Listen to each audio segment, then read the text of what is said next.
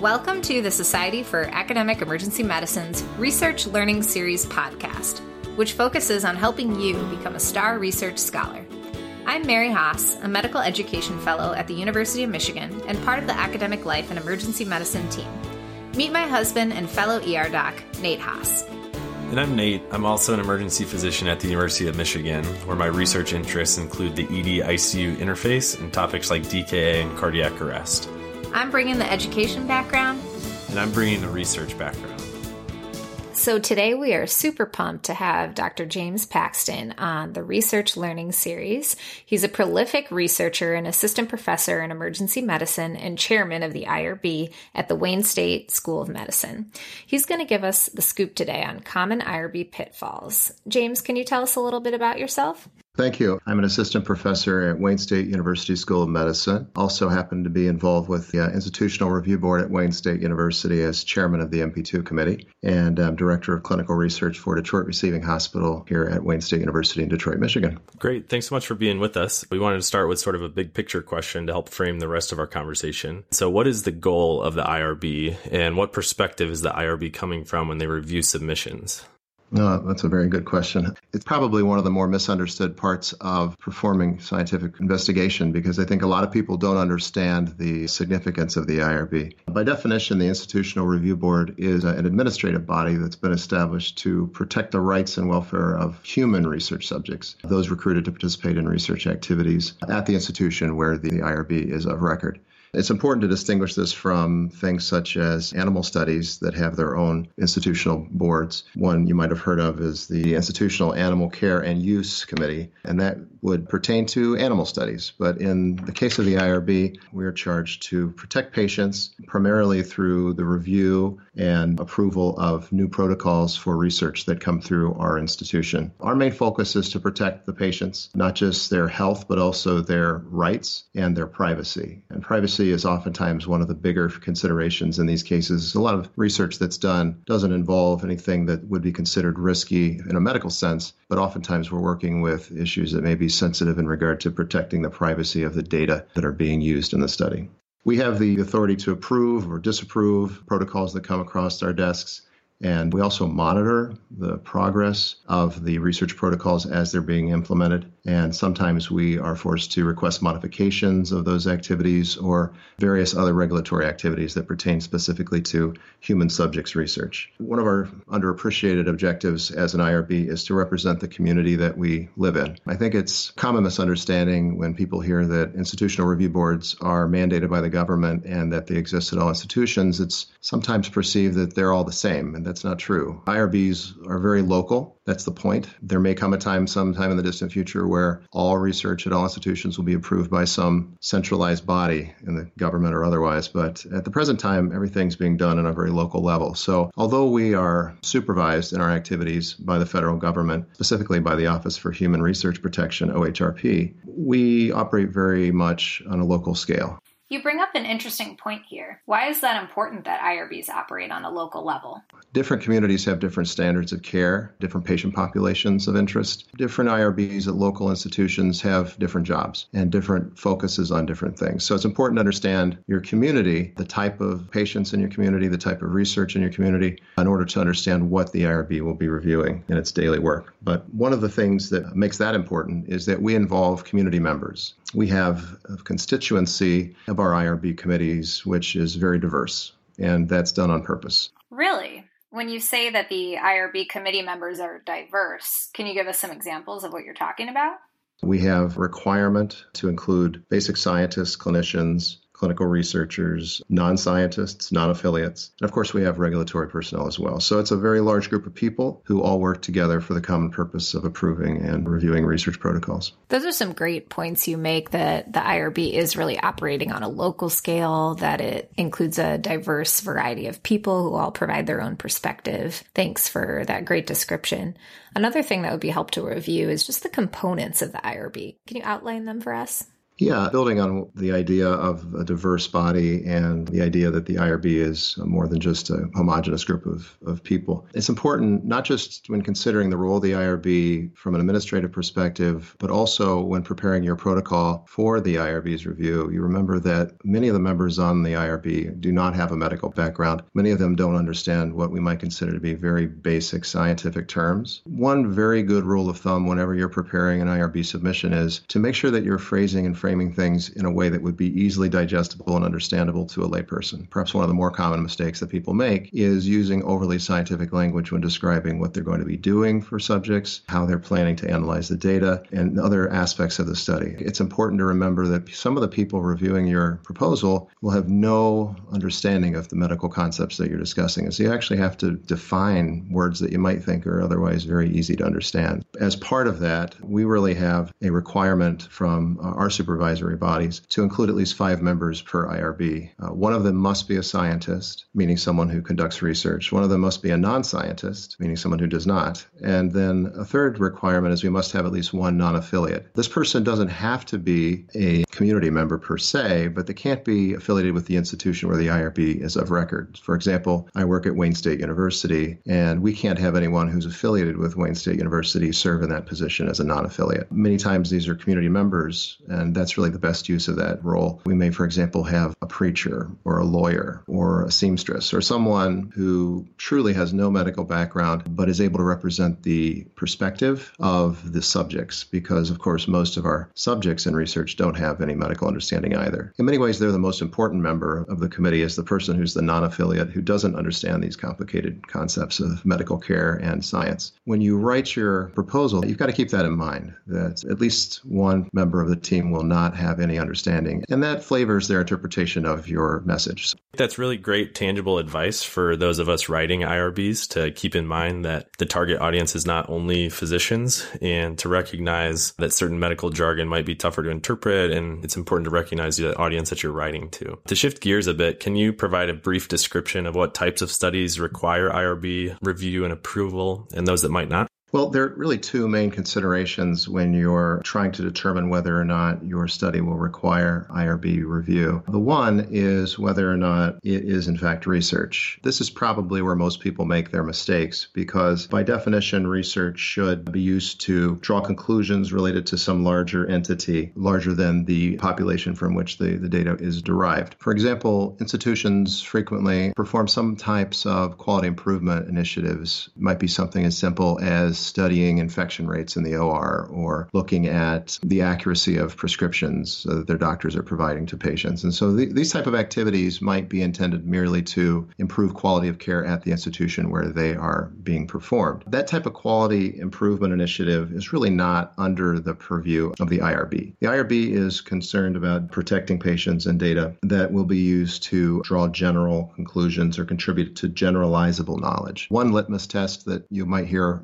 circulating is well, if it's going to be published, it has to be IRB approved. That's reasonable to consider. It may not be inclusive enough. There is plenty of research that people do that does not ever get published, but it's still research. But I think it's a reasonable place to start. So if your intention going into the study is to uh, make generalized statements or generate generalized knowledge that will go on to create a manuscript or a poster or some form of presentation to others outside of your institution, that's probably research. And you should definitely seek advice from your IRB to determine whether or not you are exempt or not. Most people have a sense for certain types of studies being researched. I mean, device trials, drug trials, these are obviously research because they are involving systematic exposure of subjects to an intervention and then trying to understand the outcomes that result from those. But that can be complicated in other things, other studies.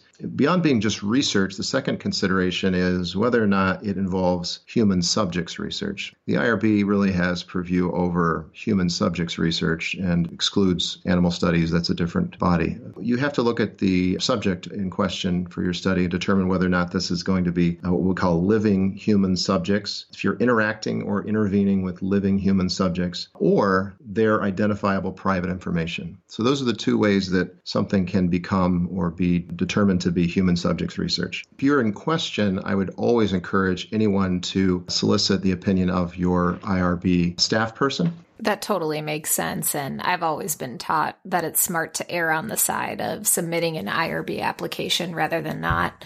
Of the studies that the IRB does have to review, what are the kinds of approvals that they can give? And what happens if I submit a study as the wrong type? We definitely see plenty of that. It's important to remember that we in the IRB are primarily focused on risk. We have a lot of ways of determining risk, and there are a lot of types of risks to consider. The way that we determine what type of approval can be provided for a protocol is very much dependent on the risk involved, to subjects. One example of what might be considered a low risk protocol would be a study looking retrospectively at how BMI relates to the risk of cardiac disease. Let's say you're a junior investigator and you want to do a study just focused on that subject. Your plan is to go retrospectively through the charts of a thousand patients and to list out characteristics that those patients possess, and then see if there can be any correlation between your outcome and your exposure. That type of retrospective work would definitely be considered expedited by IRB. And what expedited refers to is the fact that it doesn't require full board approval. So a full board approval is really the gold standard, highest level of difficulty to get through. And that's because it requires submission to the full board for the full board's review, and it requires a vote by the entire IRB committee. That's the high standard. So that that is what I would call a full approval. Expedited would be things that are determined by IRB staff to not require that level of scrutiny, and that would be assessed at a pre review. So after you submit your protocol, it would be confirmed by IRB staff that your particular study qualifies as an expedited protocol. Usually you can tell in advance, we actually have different forms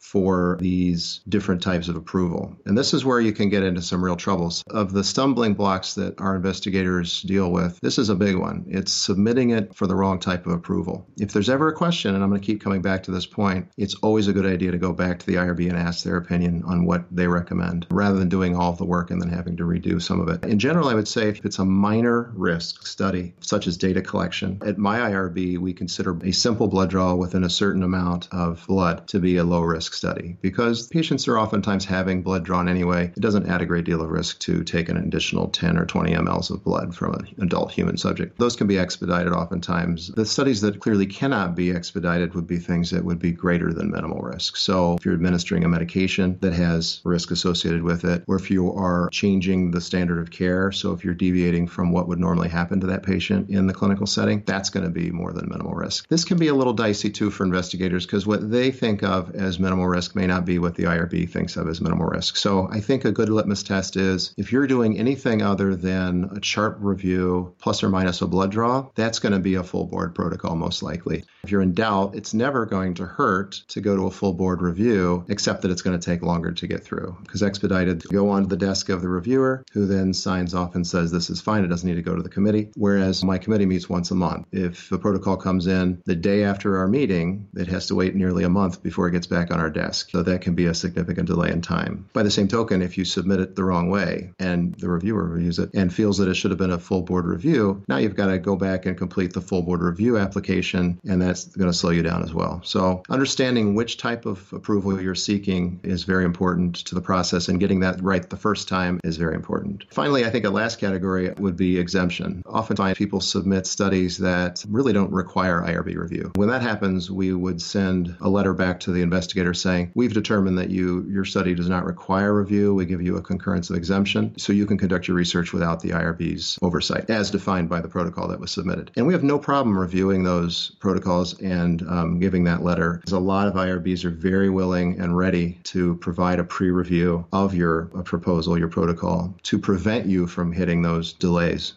Another big area of confusion for investigators seems to be the consent process. Where do you commonly see people go wrong with the consent process, and do you have any pearls to prevent common pitfalls related to this? I mentioned one of them already, which is the concept of putting things in layperson's terms. That's by far the most common mistake that people make. Risk is central to the discussion of how we approve or disapprove protocols. Patients cannot be expected to understand the risk if you don't put it in terms that they can understand. One of the errors that scientists make is we think everybody's a scientist, everybody knows all these medical terms and science terms. Very simple terms can be very confusing to a person who's attempting to give consent for a study, especially our community members, but also uh, even as scientists, we try to be sensitive to this. When we read through the consent, if we don't feel that a person with a sixth or eighth grade education would understand this language, then we're going to recommend changes to your consent form. It's also important to remember that not just your consent document, but also your actual protocol submission form should be in layperson's terms. And that seems a little harder for investigators to grasp because they understand that patients aren't medical experts, but there seems to be an expectation sometimes that the IRB are all medical experts. And because we review protocols all the time, we must understand all these medical terms. You have to be careful with that. And I recommend that the investigator, when preparing all of the documents for the IRB, is very careful to avoid using technical terms without providing a definition. It's sometimes just as simple as saying the word and then in parentheses saying what you mean by the word, translating the word into common layperson's terms. Once you've defined it, as with any document, you can go on and use the term a little more loosely, and, and the understanding is that people can, can interpret the, the words. But when you get really highly technical protocols, it can be super challenging to put everything in layperson's terms, but it needs to be done. And then a derivative of that is explaining common procedures. This is something else that is a big pitfall. People assume that all doctors understand what a chest tube means. You would think they would. Everyone's gone through medical school uh, if you're a doctor, but then also recall that members of the IRB, they can be pharmacists, they can be non physicians. Don't assume that they have the same medical training that you do because they probably don't. Describe procedures that you're going to do in maybe more detail than you think you need. Another common mistake is really not following the directions. Most people who do clinical research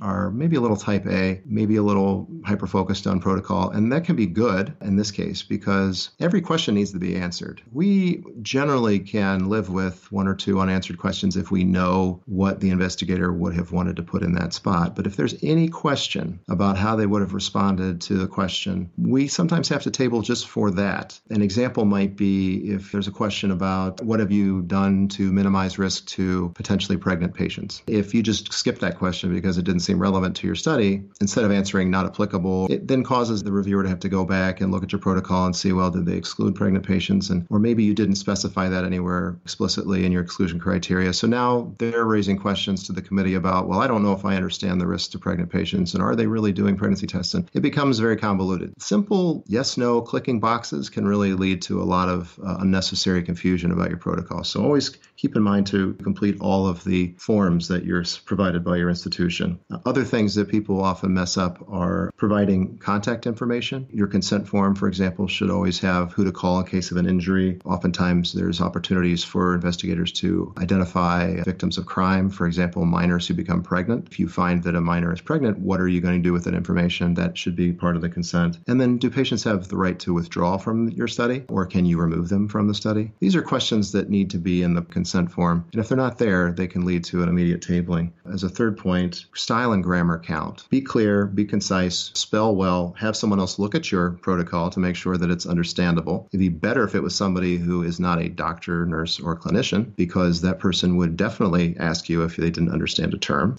Speaking of pregnant patients and other vulnerable populations, consent seems to be a really nuanced subject that is very much affected by the type of subject that you're studying. What do you do when you are thinking about including vulnerable populations? Does it matter how you justify things if you aren't including them? That's a common mistake, actually, is assuming, for example, with pregnant patients, that you would not include them in your study. And believe it or not, the IRB is oftentimes more concerned about why you want to exclude pregnant patients than why you would want to include them. What we're realizing more and more is that traditional research has excluded pregnant women. And that's a reasonable concern about risk to the fetus. But at the same time, that limits our understanding of how different interventions impact pregnant people. So that's very much a risk in its own right. IRBs are more sensitive now than I think investigators were in the past to the need to try to include pregnant women when it's not a perceivable risk to the fetus. In general, I think it's always a good idea to consider when you're designing your protocol and you're determining who your subjects are, what type of subjects you really, really need and want. Are there legitimate reasons to exclude or include what we call vulnerable populations? Pregnancy being one of them. And if you really feel in your heart or you know you have facts to support the idea that one or more of these groups needs to be included or excluded, you have to justify that and explain that to the IRB. For example, children are another vulnerable group. Are you including children in your study? If so, why? Why do you need to include children? If not, why not? Perhaps it's just some institutions they don't see a lot of children. Also, people with cognitive impairments, that's an important consideration with consent. I would be very careful including people with cognitive impairment in studies because it raises questions of whether they can actually provide consent for inclusion. And now you're getting into legally authorized representatives providing consent, which is very complicated. Potentially, prisoners is another common vulnerable population that is generally excluded excluded from most ED populations in most studies. And then non English speakers is another important consideration. The, the decision to include non English speakers in your study will substantially change the way that you do your consent. You have to have a, whatever your non English language is, if it's Spanish, Arabic, you need to now have a, a different consent form for that individual. And you need to have a person fluent in that language to obtain that consent. It gets a lot more complicated. And I think most investigators just exclude non English speakers right off the bat. That may be appropriate in most cases. The IRBs are sensitive to the additional requirements to protect and include or exclude vulnerable subjects. So we really look very closely at that. Another barrier I've had when filling out IRBs in the past is that some questions or components of the IRB can get confusing and can become tempting to just skip parts of it that I'm not sure how to answer. How would you recommend approaching these situations? Well, first of all, never, never leave a question blank. If you're not sure about the answer to something, you should ask. It is of crucial importance to address all of the requisite questions and elements of the IRB approval process. You have to complete the entire form. Read the forms, don't skip or leave anything out, and call if you have questions. Your IRB staff are always going to be willing to help you with those questions. I think it's also important to remember to get signatures on your forms. A lot of times we receive submissions for protocols that don't have the proper signatures. And one of the more important signatures, in addition to the principal investigator signature, is the chairperson or person who is determined to be responsible for the scientific merit of that study. That is an absolutely essential signature. You will not even be considered without that signature because that really proves that your peers, your supervisors, feel that your protocol has enough scientific merit to be considered by the IRB. And it's a very big check and balance type of thing for us because we're really not focusing on the scientific review. We're focusing on the ethical more than the scientific merits of the study. We do consider scientific merit and we do sometimes sometimes eliminate protocols, disapprove them, or recommend changes based on the scientific, let's just say, demerits of the study. But we really rely heavily on your supervisor, your chair usually, to have reviewed the protocol and to feel as a fellow specialist in your area of, of research that this protocol has merit scientifically.